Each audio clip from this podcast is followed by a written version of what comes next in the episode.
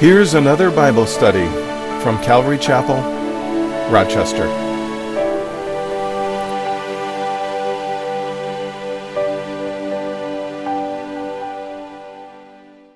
We are in Acts chapter 6. We've been working our way through Acts chapter 6 here. Oh, by the way, if you are a visitor, there's some visitor cards or blank cards on the chair in front of you. If you wouldn't mind putting down your name and any kind of information you want to get, we want to thank you for being uh, here with us. And you can also put prayer requests on the back of that for anybody. There's prayer requests, and then just slip it in that uh, brown box, the tithe box, uh, as you leave this morning. Acts chapter 6. Um, I don't know, some of your Bibles, if you have little, you know, my Bible's got little, uh, you know, paragraph titles and stuff over it, and many Bibles say Stephen's defense. And uh, actually, when we get to chapter 7, but um, I titled the message this morning, Who is on Trial? And uh, we'll, we'll, get into that later on. But picking it up at verse 6, uh, excuse me, verse 8 of chapter 6. And Stephen, full of faith and power, did great wonders and signs among the people. So, Stephen, if you recall from last week, he's one of the seven men of good reputation, full of the Holy Spirit and wisdom. That uh, you recall that the, the, the, apostles were, I mean, the church is just growing uh, exponentially. And uh, the apostles are serving the widows in this congregation, however many there were. There's thousands of people at this point, so it could have been, you know, hundreds at least, maybe, of widows. And so they're, they're doing this, and people are starting to grumble and complain because they feel like, hey, our widows, the Hellenists, are, are being left out. And so um, the apostles prayed about it, and then they said, "Hey, you guys pick seven men, uh, full of good or of good reputation, full of the Holy Spirit and wisdom." And their job was basically to serve tables kind of like a waiter at a restaurant. That, that was their job. And so uh, Stephen was one of those men. And uh, you know what I was thinking about that is so he starts out and he's just one of the guys that they use to, to serve, just to serve tables. And uh, he was faithful in that little task that the Lord gave him. And now the Lord's using him in a much greater, much greater way, as we'll see here in verse 8. And so it's uh, actually verse 9. Then there arose some from what is called the synagogue of the freedmen, Cyrenians, Alexandrians, and those from Cilicia and Asia, disputing with Stephen. So the synagogue of the freemen. These were Jews who had been taken prisoner by Pompey in about 63 BC, so many years prior. They were carried off to Rome and they were made slaves there, but afterwards they were freed. And uh, they returned, many of them re- returned to Jerusalem, and uh, they established their own synagogue because these guys would have probably been Hellenists. You know, they would have spoke the Greek language, uh, read Greek language. Maybe they'd never even read or spoke Hebrew, you know, the original Hebrew. Um, and, uh, and so they formed their own synagogue, basically.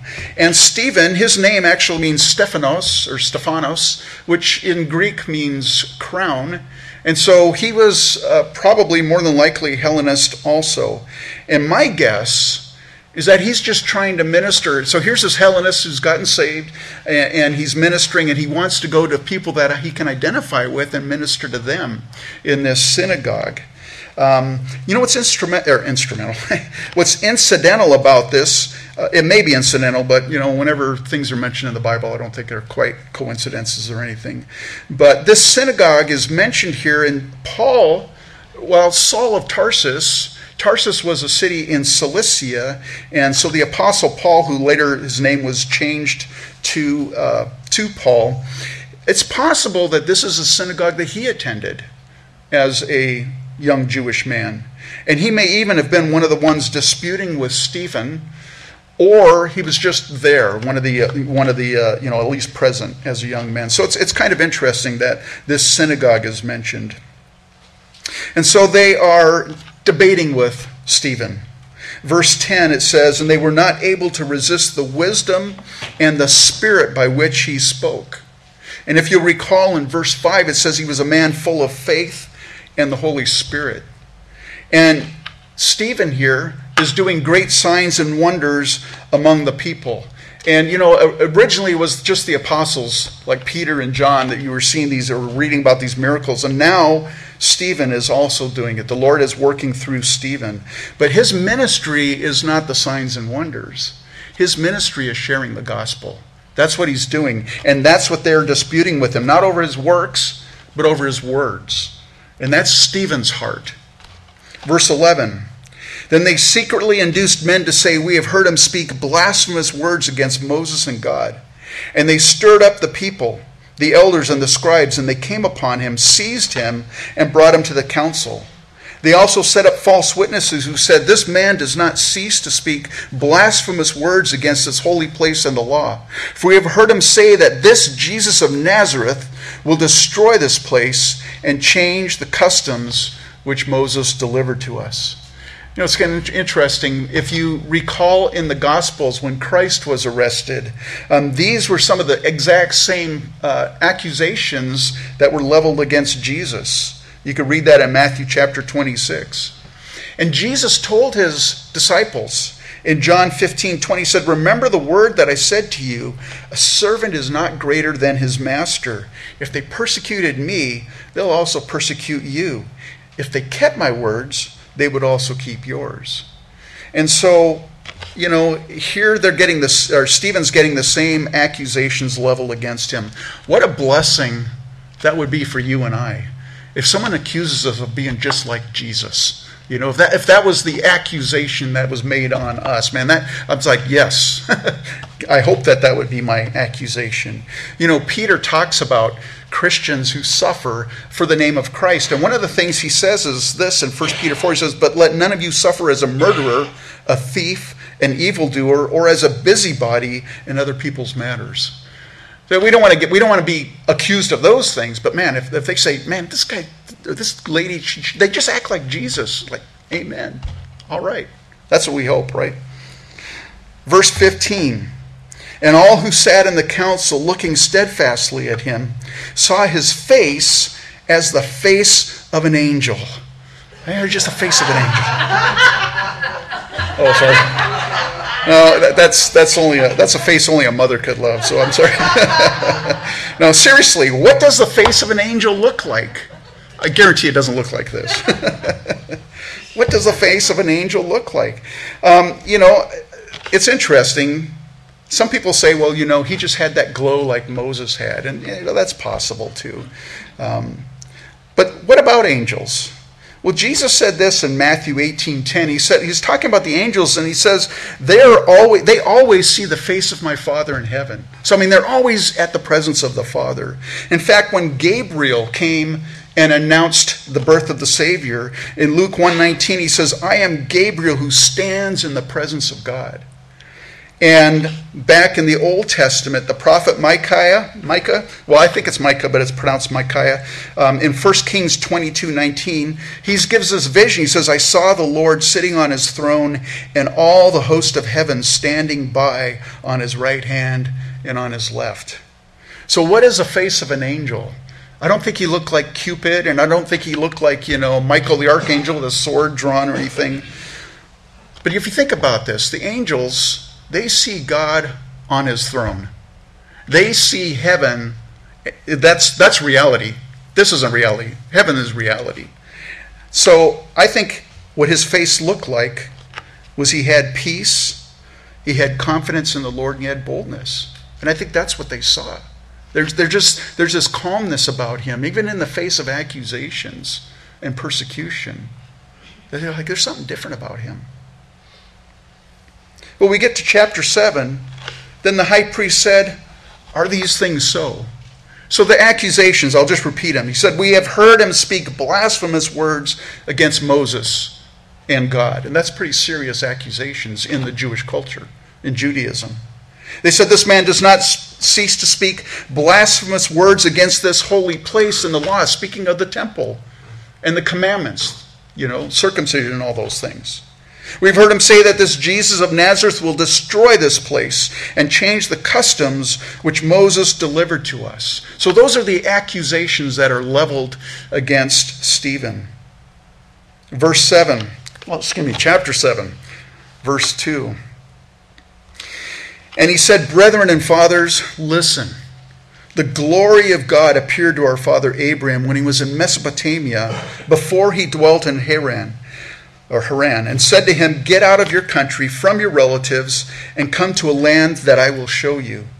Then he came out of the land of the Chaldeans and dwelt in Haran, and from there, when his father was dead, he moved him to this land in which you now dwell. So just the way he started, he's got all these accusations leveled against him, and what is the first words out of his mouth? Brethren and fathers. That's a respectful response. You know, the Bible says a soft answer turns away wrath. I mean, he could have just started yelling at them and calling them hypocrites and everything, and calling them names and everything. But you got to remember, he is under the control of the Holy Spirit. He's full of the Holy Spirit. And this is what the Holy Spirit is saying through him. So it's respectful, but it's also a reminder. It's a reminder that they're all Jews in that room. They all have the same father, Abraham. And he said, The glory, oh, excuse me, the God of glory appeared to our father Abraham. And so, Stephen, as he starts here in verse 2, he starts with the God of glory. And when we get to the end of the story in verse 55, he ends with the glory of God. Well, God in his grace appeared to Abraham. And, you know, in Joshua chapter 24, verse 2, we read that Abraham and his fathers, they served other gods when they were in Mesopotamia. In other words, God didn't go, hey, there's, there's Abraham. He looks like a really righteous dude, and I'm going to call him to, you know, to be the father of the nations. No, he was an idol worshiper. That's God's grace. God's grace picking someone who doesn't deserve to be picked, to be called. So God in his grace appeared to Abraham and told him to leave that place he didn't say, you know, leave that place and here's a map of where you got to go. He said, just go, just leave that place to a place I'm going to show you. So Abraham there, he walked by faith and not by sight. Now, if you read the story of Abraham in the book of Genesis, his faith was weak. You know, he's not like this champion of faith. He's called the father of our faith, but he didn't start out that way. But here's just a step of faith at this point. And he went as far as Haran, and he settled there until his father died. And when his, and it says here, when his father was dead, he, meaning God, moved him to the land in which you now dwell. So, you know, in a sense, faith is static, in one sense, right? When you and I, uh, at the God uh, Loves You Tour event, you know, we, we were praying, we, you know, and Franklin Graham gave the invitation, and people stood up. And there's this static, or not a static, but it's a faith, right? I believe that Jesus Christ died on the cross for my sins and rose again from the dead. I, I believe that He's the Savior. You know, there, there's a step of faith. There's, you have to have that faith to be saved. But faith is never meant to remain static in our lives. It's meant to be dynamic, to be growing in our lives. Well, how does faith grow? By trusting God uh, in His promises, trusting His word, and then by walking in faith. You know, God may call you to go through a circumstance and you don't know the end result of it. You can't see your way forward, but God wants you to just take those steps of faith because that's how you grow in your faith. Your, your, your faith will not grow unless it's tested, unless it's challenged, unless it's stretched. So, Abraham was growing in his faith. And here, God, in his mercy, you know, Abraham settled there in Haran, and that wasn't the promised land. So he settled there in Haran. He's taking care of his, his father, and, and, uh, and then his father dies, and then God gives him just a little nudge. Okay, this isn't the place. Keep going. Keep going. You know, God does that in our own lives too, you know. Sometimes we kind of settle into this place and then God gives us a little nudge. He may remove something from us or or something happens and he's like, "Okay, trust me, just walk in faith." And that's what's happening here with Abram. Abraham, I should say. His name is Abram, but it'll be changed to Abraham in Genesis. Verse 5 of chapter 7. And God gave him no inheritance in it, not, any, not, not even enough to set his foot on. But even when Abraham had no child, he promised to give it to him for a possession and to his descendants after him. So God promised this land and fulfilled his promise. And, and Stephen is reminding them hey, you are all recipients of this promise. We're here today because God was faithful to his promises. Verse 6 but God spoke in this way that the descendants would dwell in a foreign land, and that they would bring them into bondage and oppress them 400 years. And the nation to whom they will be in bondage I will judge, said God. And afterward, they, uh, and after that, they shall come out and serve me in this place. Remember the accusations. Stephen is speaking against this place. They placed a lot of importance on a place, the temple in Jerusalem. And Stephen's point here is that God called Abraham while he was even in a foreign land. He wasn't in the temple. God called him. And God was working in Abraham's life even when he wasn't in the promised land, when he was in Haran. God was still working. God is still nudging him, hey, I want you to step forward. And the children of Israel, they're going to dwell 400 years in Egypt. They're not even going to be in the promised land. But God was still at work in their lives.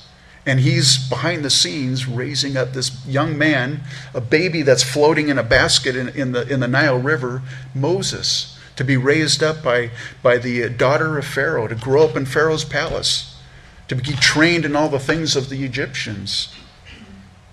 God was still at work. God's not, you know, confined to a location. But that's what the Sanhedrin, that's the, everything's the temple. Everything's focused on this place. Verse 8 Then he gave him the covenant of circumcision, and so Abraham begot Isaac and circumcised him on the eighth day, and Isaac begot Jacob, and Jacob begot the twelve patriarchs. So God promised Abraham a son, and you can read that back in Genesis. He had no sons. He was an old man, and God said, You're going to have a son. And Abraham believed God. And the Bible says in the Old Testament that Abraham's righteousness, he was righteous because he believed in God's promise. He, he, he, he believed by faith that God was going to fulfill what he said. And so God gives Abraham this covenant of circumcision. And what circumcision is, spiritually, it's a response for the Jewish people, it's a response to the Abrahamic covenant in Genesis chapter 17. In Genesis chapter 17, God's giving these promises to Abraham. And he, he says over and over and over, I will do this, I will do this, I will do this. And then when he gets to verse 11 of Genesis 17, God says this to Abraham And it shall be a sign of the covenant between me and you. And so for Abraham and his descendants after him, circumcision was a sign. It wasn't a it was a sign of faith in God's promises, and it was obedience to the covenant. It's really interesting you guys know what circumcision is. I'm not going to get into it, but but in in even in the Old Testament, God's giving this law about circumcision, and He even says it in Deuteronomy. You know, circumcise your hearts. Circumcise your hearts. So you know, this is an external thing. It was an external sign of something internal. And Abraham's faith was accounted to him for righteousness way before Isaac was circumcised. This is part of the law. And yet, Abraham's faith, uh, you know, 10 to 20 years earlier is when God gave Abraham a promise. And God believed, or excuse me, Abraham believed God's promise. Genesis 15, verse 6. And he believed in the Lord and he counted it to him for righteousness. So 10, 20 years later, this baby is born. God fulfilled his promise. And now he's having him circumcised. You see, in the Jews, in Stephen's day, they put all, they said, if you're circumcised, that makes you a righteous Jew because you're circumcised. Well, that was just an external sign. It wasn't what was going on in the heart. Circumcision had not made Abraham or Isaac righteous before God. His faith is what made him righteous. And so Isaac grows up his name is uh, his name uh, is Jacob, and later on it'll be changed to Israel. And he had twelve sons, which Stephen calls here the patriarchs. This is a name we don't use too often nowadays, but a patriarch is the head or the father or the family, or excuse me, the founder of a family or a tribe. And so all of his 12 sons, they're the 12 tribes of Israel. Verse 9 And the patriarchs, becoming envious, sold Joseph. So Joseph is one of the brothers, one of the 12 patriarchs. And the patriarchs became envious, sold Joseph into Egypt, but God was with him and delivered him out of all his troubles and gave him favor and wisdom in the presence of Pharaoh, king of Egypt. And he made him governor over Egypt and all his house. That's a very fascinating study if you ever look into the story of Joseph um, Jon Courson makes the following comparisons between Joseph and Jesus Christ, because Joseph in the Old Testament is a picture of Jesus Christ in the New Testament. First of all, we know that Joseph's brothers were moved with envy. They hated Joseph, they were envious of him. And Pilate says in Matthew chapter 27, he knew that for envy they delivered Jesus to them, to the Romans. They were jealous of him, envious of him. Joseph was sold for 20 pieces of silver, and Jesus was sold for 30 pieces of silver. Joseph was punished for sins he didn't commit. Jesus, the sinless one, was punished for our sins. Joseph was cast into prison. Jesus descended into the prison of the earth. Joseph became ruler of the prison. Jesus preached in hell and led captivity captive. Joseph miraculously was freed from prison, and Jesus miraculously arose from the grave. There's, a, there's a, just a neat Bible study if you ever get into that and dig into it and do the comparisons. So 11 of these patriarchs became envious of Joseph. They hated him. They wanted to kill him originally, but Judah, one of the brothers, convinced them to sell him into slavery. To, in, and so Joseph was handed over to these nomadic Ishmaelites that are just passing through. And the patriarchal Sanhedrin had done exactly what Joseph's brothers did to, to, uh, to him, to Joseph. They rejected Christ. They were envious of Christ. They sought to kill him, and Jesus was handed over to the Romans to be circumcised. And it says, And the patriarchs, becoming envious, sold Joseph into Egypt, but God was with him. I love those, but God. You can find them in the Bible. You read through things, there's some terrible situation going on. It says, but God. But God was with him. You know, God didn't prevent Joseph from suffering. Yeah, that, that maybe it's like, oh, that, that shakes some people's faith. But God didn't prevent Joseph from suffering, but he was with Joseph through the suffering. Verse 11 Now a famine and great trouble came all over the land of Egypt and Canaan and our fathers found no sustenance. But when Jacob heard that there was grain in Egypt, he sent our fathers first. And the second time Joseph was made known to his brothers, and Joseph's family became known to Pharaoh. Then Joseph sent and called his father Jacob, uh, called for his father Jacob and all his relatives to him, 75 people. So, Stephen's point here the first time Joseph was presented to his brothers in Egypt, they didn't recognize him. They didn't. They thought he was dead. They thought he was long dead. They had given up on him, and here he's he's a governor second to Pharaoh in Egypt. They didn't recognize him. So too, the first time Jesus was uh, Jesus Christ was presented on earth to his brethren, the Jews didn't recognize him either. But Jesus Christ is going to be presented to his brethren, the Jewish people, one more time at the end of the Great Tribulation. And you know, if you need to read the story when Joseph, and you, kind of see it in the pictures, but when their brothers realized that Joseph was their brother, man, they wept. And the Bible says in Zechariah 12, verse 10, this is speaking about at the end of the tribulation. Jesus is going to appear to the Jewish people. He's not done with the nation of Israel by any stretch. In verse 10, it says, They will look on me whom they pierced Yes, they will mourn for him as one mourns for his only son, and grieve for him as one grieves for a firstborn. You know, sometimes you think the Old Testament is just so, you know, the, uh, we're just going to focus on the New Testament. We're not going to read the Old Testament. The Old Testament, man, it's got so many beautiful pictures and symbols that point to Jesus Christ. And Jesus Christ, of course, is the fulfillment of all these symbols and pictures that we see in the Old Testament. Anyways, verse 15.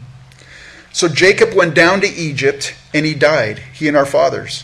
And they were carried back to Shechem and laid in the tomb that Abraham bought for a sum of money from the sons of Hamor, the father of Shechem. But when the time of the promise drew near, which God had sworn to Abraham, the people grew and multiplied in Egypt, till another king arose who did not know Joseph. This man dealt treacherously with our people and oppressed our forefathers, making them expose their babies so that they may not, might not live. So while the descendants of Jacob lived in Egypt there, those 400 years, there wasn't a tabernacle, there wasn't a temple, they weren't doing sacrifices, and yet God was with them in that time, of all those 400 years. And God made a nation out of Jacob's descendants. But as that nation grew and multiplied, we just read, the Egyptians started feeling threatened by them. There was too many of them, and so they started afflicting and mistreating them and turned them into slaves. And yet it says in Exodus 1, the more they afflicted them, the more they multiplied and grew. I love that. Why does God allow his children to be afflicted and to suffer? That's a fair question to ask. Why does God do that? I don't always have the answer because I'm not God. But I do know this we live in a sinful world. And, and the sinful world, this world has got a curse on it. And the effects of sin touches each one of us. Either, either we're touching someone with our sin or we're getting touched by someone else's sin. It's just, it's just life. That's just the world we live in. God sometimes uses suffering to remind us of the brevity of life and how the things of this life never produce true peace and satisfaction. It's, it's just a reminder, man, life is short. You know, sometimes we just take it, we take that for granted. You know, maybe, you know, like my wife, she had to, she traveled away, you know, and I wanted to make sure she, she knew, man, I love you. We, we call on the phone, I love you, I love you. Because, man, I don't know, maybe this is the last day I see her on earth, you know. I want to communicate that to her. Life is short. But suffering gives us a yearning for the eternal. Just think about this. If everything was perfect in your life, would you be all that excited about going to heaven? I got it pretty good here, you know. I, I, I, like my home by the lake. I like my my fancy cars, and you know, I like my my money and everything like that. I got great health. But when you and I start suffering, it's like, Lord, man, come soon. I've said that many times. Lord, you could come today, I'd be perfectly, be perfectly happy. So suffering sometimes gives us a yearning for the eternal. And God also uses suffering to cause the believer to draw close to Him. I can tell you this my devotional life is never better than when I'm suffering, when I'm going through a trial. Man, that's when I'm on my knees praying. That's when I'm reading my Bible. Lord, you, I need an answer from you. I need, I need you, Lord. And that's when I do it. I, I mean, I, I do it all the time. I try to, anyways. But I'm more apt during suffering. And so sometimes we go, man, suffering's so terrible. Well, in the life of the believer, man, thank you, Lord, for some suffering. I'm not right when I'm in the middle of suffering. I'm not like, oh, thank you, Lord, praise. Oh, thank you that my car just blew up. You know, it's, no. But looking back, I'm like, Lord, thank you. You, you, you refocused me. And so God was using suffering to strengthen the children of Israel and to prepare them for his chosen deliverer. I mean, they're getting to the end of these 400 years, and it's like, man, we need, you know, it was getting really, really bad. So they're ready, they're ready for a deliverer, a man named Moses. Verse 20. And at this time Moses was born and was well pleasing to God. And he was brought up in his father's house for three months. But when he was set out, Pharaoh's daughter took him away and brought him up as her own son. And Moses was learned or learned in all the wisdom of the Egyptians, and was mighty in words and deeds. Now, when he was forty years old, it came into his heart to visit his brethren, the children of Israel. And seeing one of them suffer wrong, he defended and avenged them, excuse me, avenged him who was oppressed, and struck down the Egyptian. For he supposed that his brethren would have understood that God would deliver them by his hand, but they did not understand. And the next day he appeared to two of them as they were fighting, so two Hebrews that were fighting, and tried to reconcile them, saying, Men, you are brethren, why do you wrong one another? But he who did his neighbor wrong pushed him away and said, Who made you a ruler and a judge over us? Do you want to kill me as you did the Egyptian yesterday? You know, Moses thought it was all hidden, nobody knew about it, and it's here it's common knowledge. Of course, at that point, he flees to Midian, if you know the story in the book of Exodus. But the first time Moses was presented to his brethren as a deliverer, they rejected him. Like the patriarchs rejected Joseph, and like the Sanhedrin, rejected Jesus Christ. Verse 29 Then at this saying, Moses fled and became a dweller in the land of Midian, where he had two sons. And when forty years had passed, an angel of the Lord appeared to him in a flame of fire in a bush in the wilderness of Mount Sinai. When Moses saw it, he marveled at the sight, and he drew near to observe. The voice of the Lord came to him, saying, I am the God of your fathers the God of Abraham, the God of Isaac, and the God of Jacob. And Moses trembled and dared not look. Then the Lord said to him, Take your sandals off your feet, for the place where you stand is holy ground. I have surely seen the oppression of my people who are in Egypt. I have heard their groaning and have come down to deliver them. And now, come, I will send you to Egypt. This Moses, in verse 35, this Moses whom they rejected, saying, Who made you a ruler and a judge? is the one God sent to be a ruler and a deliverer by the hand of the angel who appeared to him in the, bo- in the bush. So, just like Moses was sent from Midian to go to Egypt to, to deliver God's people, so Jesus Christ was sent from heaven to earth to bring deliverance to the children of Israel. And Moses who the children of Israel rejected. Like, who made you a leader over us? God had chose him. Jesus Christ, who the Sanhedrin rejected, was God's chosen deliverer also. Verse 36 He brought them out. Uh, he, me, he brought them out after he had shown wonders and signs in the land of Egypt and in the Red Sea and in the wilderness 40 years. So God validated Moses as his chosen deliverer by doing wonders and signs through Moses. That was the purpose. It was to validate Moses. Jesus said to the disciple or to the Pharisees and the scribes in John 10 verse 37 it says if I do not do the works of my father do not believe me but if I do though you do not believe me believe the works that you may know and believe that the father is in me and I in him God says, eh, eh, eh, Jesus said, You may not believe what I'm saying, but God has validated me. Believe the works. So God the Father validated his Son, Jesus Christ, by doing signs and wonders through him. Verse 37 This is that Moses who said to the children of Israel, The Lord your God will raise up for you a prophet like me from your brethren. Him you shall hear. This is he who was in the congregation in the wilderness with the angel who spoke to him on Mount Sinai, and with our fathers, the one who received the living oracles to give to us, whom our fathers would not obey but rejected. And in their hearts, they turned back to Egypt. Physically delivered from Egypt, physically delivered from Egypt, but in their hearts, man, they just wanted to go back God, it was not, it was no problem for God to deliver them physically from Egypt, but it was a struggle to get Egypt out of the people. Verse 40, saying to Aaron, Make us, oh, say, verse 39, whom our fathers would not object, uh, not object, would not obey, but rejected. And in their hearts they turned back to Egypt, saying to Aaron, Make us gods to go before us. As for this Moses, who brought us out of the land of Egypt, we don't know what, it, what has become of him. That this Moses, I kind of use a little emphasis in it, it was a way to derogatorily describe Moses. This Moses, we don't know what happened to him. That, that's what's really what the Hebrew is trying to communicate. This Moses, the one the children of Israel rejected, would not obey, spoke of the coming Messiah. It says, The Lord your God will raise up for you a prophet like me from your brethren. Him you shall hear. So Stephen is saying this to the Sanhedrin, right? Not too many, not too long before that, Peter and John are called before the Sanhedrin. And Peter says the exact same thing. Hey, this Jesus Christ is whom Moses said. So this is not the first time they've heard this. They've heard this before.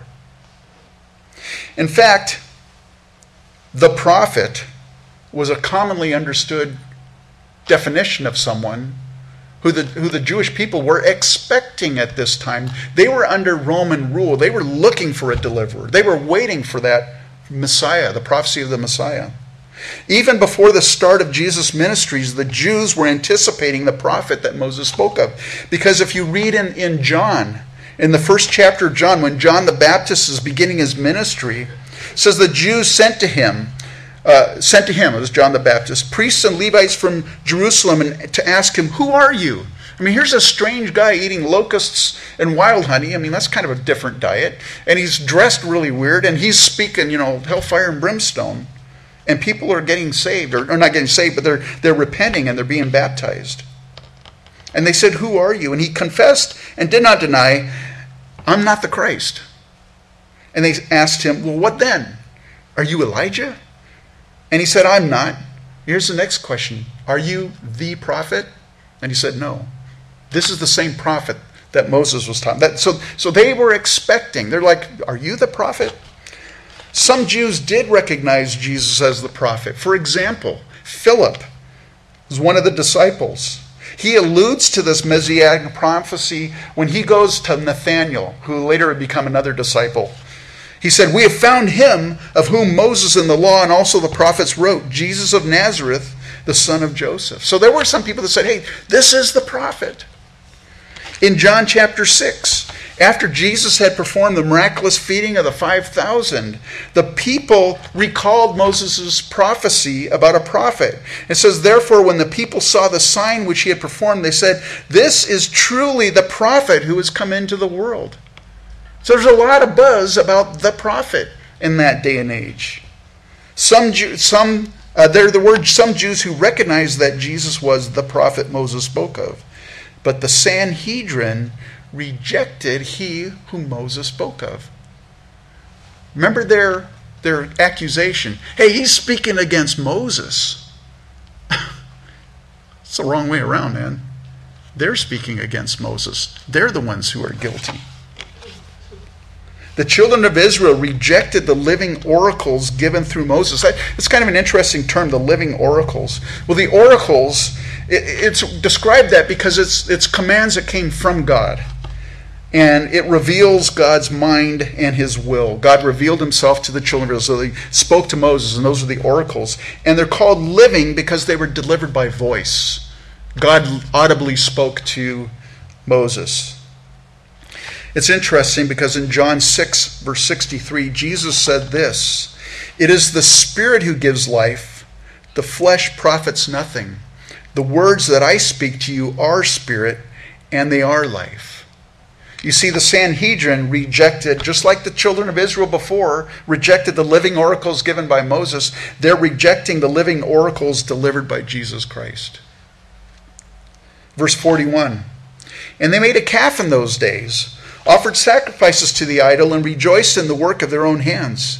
Then God turned and gave them up to worship the host of heaven, as it is written in the book of the prophets. And now he's quoting out of the Old Testament Did you offer me slaughtered animals and sacrifices during 40 years in the wilderness, O house of Israel? You also took up the tabernacle of Moloch and the star of your god Remphan, images which you made to worship, and I will carry you away beyond Babylon. So here these guys are delivered from Egypt. God's called them. He's revealed himself through Moses, you know, signs and wonders and stuff, amazing things that happened in those seven plagues, right? And now they're they're being delivered, and here, via the Holy Spirit delivering us, they also brought idols with them from the land of Egypt. And then they also, and you know the story, they wanted Aaron to build a calf for them, make a calf for them. So they, they had this calf that they worshiped. They had the tabernacle of Moloch, which is terrible if you ever do any studying on what that sacrificing to Moloch was. And the star of your god Remphan. These are idols that they brought with them from Egypt. Now, when I was studying for this, and this is a, you know, I like to sometimes impress you with words, and this is a word, I'll be honest with you, I'll just be frank, I didn't know it before, but I came across this word and I kind of dug into it. It's called syncretism.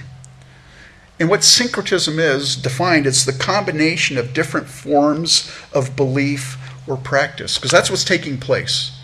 They're worshiping Jehovah, but they're also worshiping these idols. That's syncretism. We would call it having a divided heart. They had a divided heart. They worship Joseph, and yet they combine different forms of belief and practice with these idols.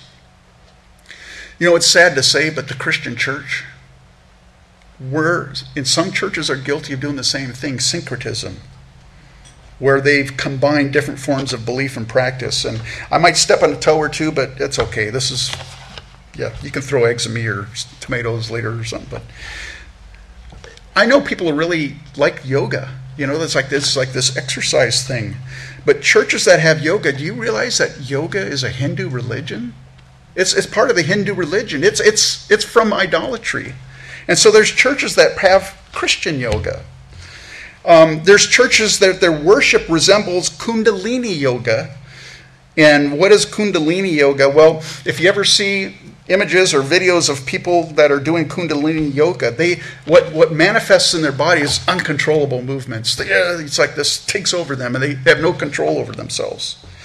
What's fascinating about that is if you read about the demon possessed boy in Mark chapter nine, it says here that this was the way the, manif- the, the, the manifestation of this particular demon in this in this particular boy in Mark 9 it says often he has thrown him both into the fire and into the water to destroy him uncontrollable movement Poof, flies falls into a fire right there at a campfire or something so syncretism it still takes place in, in some churches it's sad to say Another thing here is that the children of Israel, you know, they couldn't see God physically. I mean, they heard him in the beginning. They were frightened. They said, Moses, we don't want to hear his voice. You go up and talk to him, you know. Um, but they couldn't see God physically. And Moses here goes up onto Mount Sinai, and he's gone for 40, year, or 40 days, not 40 years. And they're like, we don't know what happened to this Moses, you know. And so what do they do? They ask Aaron to, to make a calf for them. They wanted to worship something that they could see, something that they could handle, that they could experience, some physical manifestation. That, that's what they wanted to worship. And it says they rejoiced over the work of their own hands. And rather than serving God by faith, the Jews, the Sanhedrin, in, in Stephen's day, they worshiped what they could see, what they could handle, what they could make themselves. Uh, the phylacteries, for example, if you read in Deuteronomy, phylacteries, if you ever see an Orthodox Jewish person, they got this little box tied to the front of their head and on their wrists. Those inside of those are scriptures. And they take basically a passage out of out of Deuteronomy that says the law of God should be on your foreheads and on your hand. And so they physically put the law of God on their foreheads and their hands. That's not what God meant, but that's what they do. Those are phylacteries. It's something I can physically do. And in Jesus' day, one of the accusations he made about the Pharisees, he goes, You make your phylacteries big. In other words, if you're really spiritual, you're going to have this huge crate on your forehead. You know, your, your neck is like this, but you're, you, I, got, I really got the Word of God because I'm spiritual. The temple. Hey, we can touch, we can feel it, man. It feels like we're worshiping God circumcision. Hey, if you're circumcised, we can see that. Hopefully, you don't see that, but you know what I mean. it's a, it's a man. It's something that I can say. Okay, it, I, now I'm spiritual. That's what they were doing in, in Stephen's day. You know, I'll be honest with you. There are times when creating an, an atmosphere is really conducive to worship. You know, there's times, and I've done it in the past, where like in an evening, maybe we'll turn down the lights or something just to create this mood. And it's not trying to, not, maybe not create a mood, but you know, we want it just to be like free of distractions or something for worship. And I don't think there's anything wrong with that. There's nothing wrong with removing distractions and quietness and stuff. But there is an inherent danger in focusing on the external rather than the internal. Internal.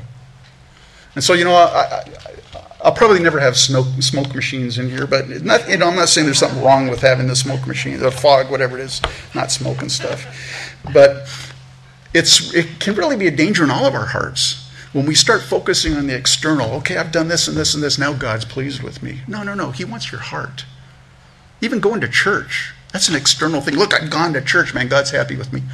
He wants your heart. He really wants your heart.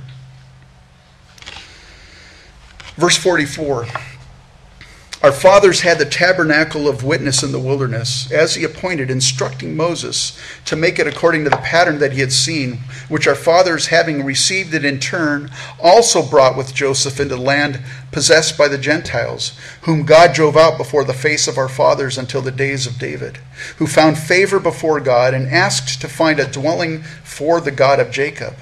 But Solomon built him a house However, the Most High does not dwell in temples made with hands, as the prophet says, and he's quoting again from the Old Testament Heaven is my throne, and earth is my footstool. What house will you build for me, says the Lord? Or what is the place of my rest? Has my hand not made all these things? So Stephen reminds him of the tabernacle of witness, it's called, the tabernacle in the wilderness as they were traveling. That was portable. And they should have realized, hey, this is temporary, because it's just a traveling thing, you know. The temple was not portable, but it was also temporary. Listen, the original temple was Solomon's temple, right? You can read about that. The beautiful temple that Solomon created. That was the original temple. But God allowed Solomon's temple to be desecrated and destroyed. Why? Because by the time of the Babylonian captivity, the Jews themselves, they had desecrated the temple with their idols. In fact, in Ezekiel chapter 8, if you ever read Ezekiel chapter 8, um, Ezekiel's to- he's given this vision to dig into this hole in the wall of the temple, and he digs in there and he starts seeing stuff. And the first thing he sees is women, women weeping for Tammuz, which is the Babylonian deity. It's goddess worship. They're worshiping this Tammuz. And then he goes a little bit farther and he sees men with their faces toward the east, and they're worshiping the sun toward the east. Man, that's the Eastern religions. They're worshiping the Eastern things. God, so they, they desecrated their temple. And so God allowed that temple to be destroyed. You know, interesting thing, God initiated the building of the tabernacle, right? God commanded Moses, You're going to build this tabernacle, and I'm going to give you all the details for it. But God didn't initiate the building of the temple. That was David. David, David's heart, man. I want, I want to. I've got this beautiful paneled house, man. I want, I want God to have a house. And God says, man, why do you, why do you want to do that? I mean, it's a good thing that you want to do that. I mean, you want to honor me, but, you know, I don't dwell in a house. But God allowed him to build it. It wasn't God like, you got to build a temple because that's the holy place. No. God allowed him to build a temple. But he didn't allow David to build it because David was a man of war. So he said, Your son, Solomon, he'll build the temple. So Solomon's temple, that was destroyed because of the Jews' idolatry. And then after they come out of Babylonian captivity, Zerubbabel builds another temple. You know, it's interesting. So 70 years of captivity, and some, some of the men were probably kids before they went into captivity. And the Bible says when they built Zerubbabel's temple, the older people started crying. I mean, younger people are like, yeah, we finally got a temple. The old people cried. Why? Because they remember the glory of Solomon's temple. And Zerubbabel's temple was nothing compared to that. But even that temple, Zerubbabel's temple, was gone. The temple that they're now saying, this holy place, that was built by a pagan king named Herod. He's the one that built that temple. And so their accusations this man does not cease to speak blasphemous words against this holy place. We've heard him say, and then this other one, we've heard him say that Jesus of Nazareth will destroy this place. Well, this holy place that they so venerated, it wasn't even the original holy place. It wasn't the te- original temple to begin with. It had been desecrated and destroyed long ago. And later on, God is in 70 AD, God will allow Herod's temple to be destroyed by the Romans. Why? Because the Sanhedrin rejected Jesus Christ. The temple, it was a place of sacrifice for the Jewish people. But then Jesus comes, and Jesus Jesus Christ, he fulfilled the perfect sacrifice for sins. Now, you don't, you don't need to kill an animal anymore. Jesus Christ is the sacrifice for sins. And the priesthood, they officiated the sacrificial system. But like it says in, in Hebrews, Jesus Christ is our great high priest. He's fulfilled all that stuff. And they should have known that the temple was temporary. Listen, when Jesus Christ died on the cross, you guys know the story. The temple veil ripped from the top to the bottom. It's a huge thing. Thick, very tall. It's like no guy can get there and start ripping. No, no, no. Uh, God did this. It ripped from the top to the bottom. And why? It indicated the way that you could now enter into the holy place. You could now, by faith, come into the presence of God. So they should have known hey, something's happening here, you know. What did they do? They sewed it back together. This, we got to get into this holy place again. What the Jewish people failed to recognize was that the tabernacle and later the temple and all the physical aspects of worship all circumcision, all that stuff. It was a copy and a shadow of heavenly things. And they completely missed that. You see, God's not impressed with external worship and its trappings. God's not impressed with that. The Lord wants His word to be written on the tablet of our hearts, the Bible says. He wants us to worship Him in spirit and in truth. And He doesn't want you to go out and physically get circumcised. That's not God's command. I know they do that in our culture still. But He wants us to cut away the sinful flesh from our hearts. That's what He wants. Well, anyways, after laying out His case against the Jewish leaders, the Holy Spirit's going to go in for the kill now. He's giving him the formal charges against him. You see, the reality is they thought that they were trying Stephen. And your Bibles will say Stephen's defense. Nothing wrong with that, but the reality is the Sanhedrin, they are the ones on trial. And Stephen's just the prosecuting attorney, and the Holy Spirit's the judge. Verse 51. And so Stephen says this. He's, he's given them all these examples of how their forefathers rejected Moses, rejected Joseph. And it's like, you guys rejected Jesus Christ too. And so, verse 51 you stiff necked and uncircumcised in heart and ears, you always resist the Holy Spirit. As your fathers did, so do you. Which of the prophets did your fathers not persecute? And they killed those who foretold the coming of the just one, of whom you now have become the betrayers and murderers, who have received the law by the direction of angels and have not kept it. And when they heard these things, they were cut to the heart and gnashed their teeth at him. I don't know what gnashing their teeth is, but they were like, you know, they were convicted by the Holy Spirit. He called them stiff necked. Now, sometimes in the morning, you know, I, I'm, I'm stiff necked, but hopefully it's not you know, the, an accusation, but, you know, stiff neck, what does it mean? It means to be stubborn. It means to be headstrong. You're, you're bound and determined to go in your direction. You don't, nobody's going to tell you anyways. You're obstinate. That's what he's saying. These guys were obstinate.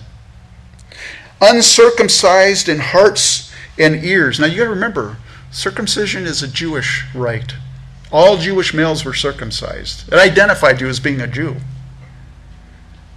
He called them uncircumcised in hearts and ears. He said their heart attitude and their refusal to listen to the gospel put them in the same class as the Gentiles. The Gentiles were outside of God's covenant. He's saying, he's saying you guys are just like the Gentiles in rejecting the Lord. And you, you know what that was? That's fighting words for a Jewish person. You're not, you, you, I'm a Gentile? They hated the Gentiles. You're calling me a Gentile? And then he says this you always resist the Holy Spirit. Now, if you're a born again believer in Jesus Christ, you've been given the gift of the Holy Spirit. He dwells in your heart, He's a sign and your seal of your salvation. And you know, I'll be honest with you, sometimes, and the Bible says it, sometimes we quench the Spirit. Spirit wants to do something, but we hold him back because of our flesh. You know, something we just we hold him back. We we quench it. Sometimes the Bible says we grieve the Holy Spirit. Man, you're just like, you know. But to always resist the Holy Spirit, that's a very strong expression. That means that they were actively, ongoing rejecting the conviction of the Holy Spirit. You know, Holy Spirit's given that, hey, Jesus is the Messiah. You need a Savior. And they're like, nope, nope, nope. Always resisting the Holy Spirit. You see, it was really the Sanhedrin who were on trial. Stephen wasn't on trial. He wasn't, he wasn't defending himself. Verse 54 When they heard these things, they were cut to their heart, and they gnashed their, at him with their teeth. But he, being full of the Holy Spirit, gazed into heaven and saw the glory of God and Jesus standing at the right hand of God, and said, Look, I see the heavens open and the Son of Man standing at the right hand of God. Then they cried out with a loud voice, stopped their ears. He's already, they're already calling them uncircumcised. They're thick ears, right? They're not. They're like they're physically. I don't want to hear what he's saying. No, no, no, no, no, no. You, you know, I don't want to hear what he's saying. They cried out with a loud voice, stopped their ears, and ran at him with one accord. And they cast him out of the city and stoned him. And the witnesses laid down their clothes at the feet of a young man named Saul. We'll get to that later on in the book of Acts. And they stoned Stephen as he was calling on God and saying, Lord Jesus, receive my spirit. Then he knelt down and cried out with a loud voice, Lord, do not charge them with this sin. And when he had said this, he fell asleep. And of course, that means he died. Stephen began with a description of the God of glory, and now he's actually seeing the glory of God. And all the way through this Sanhedrin's trial, he's reflecting God's glory on his face, in his speech. And you know that reflection on his face, it's what it's from what's in his heart. It's not like he was faking it, trying to look like he was. No, it's what was in his heart. The look of peace, the look of confidence in the Lord, and in the boldness of the Holy Spirit. Stephen reflected the presence and the power of the Holy Spirit that was in his heart. It just, it just, it just flowed out. They just saw it. So Stephen's defense, like I said, Stephen wasn't defending himself. He was just yielded to the Holy Spirit, and the Holy Spirit was trying the Sanhedrin in the court of conscience. And so Stephen is stoned. He's the first martyr of the church. And the way he dies, just like our Savior did, he dies praying for his executioners. Amazing. Fascinating. You know, the only way that you and I can live like that and to die like that is if our lives are fully surrendered to the Holy Spirit. That's, that's the only way. We can't do it any other way. You can't manufacture this. It's only if your life is fully submitted to the Holy Spirit and you're filled with the Spirit. That's, that's the only way you can do this. And so, my prayer for us as, a, as individuals and as a church is that, man, we would have that that confidence that that we would see God on the throne. I mean, there's a lot of crazy stuff going on. You know, they talk politically that you know, oh, things are going to change and stuff. What if that doesn't? What if everything is, you know, like the last, you know, things just are not what you end up expecting, and you know, the the, the laws get crazier and crazier and crazier and ungodly and ungodly. It's like this place is terrible.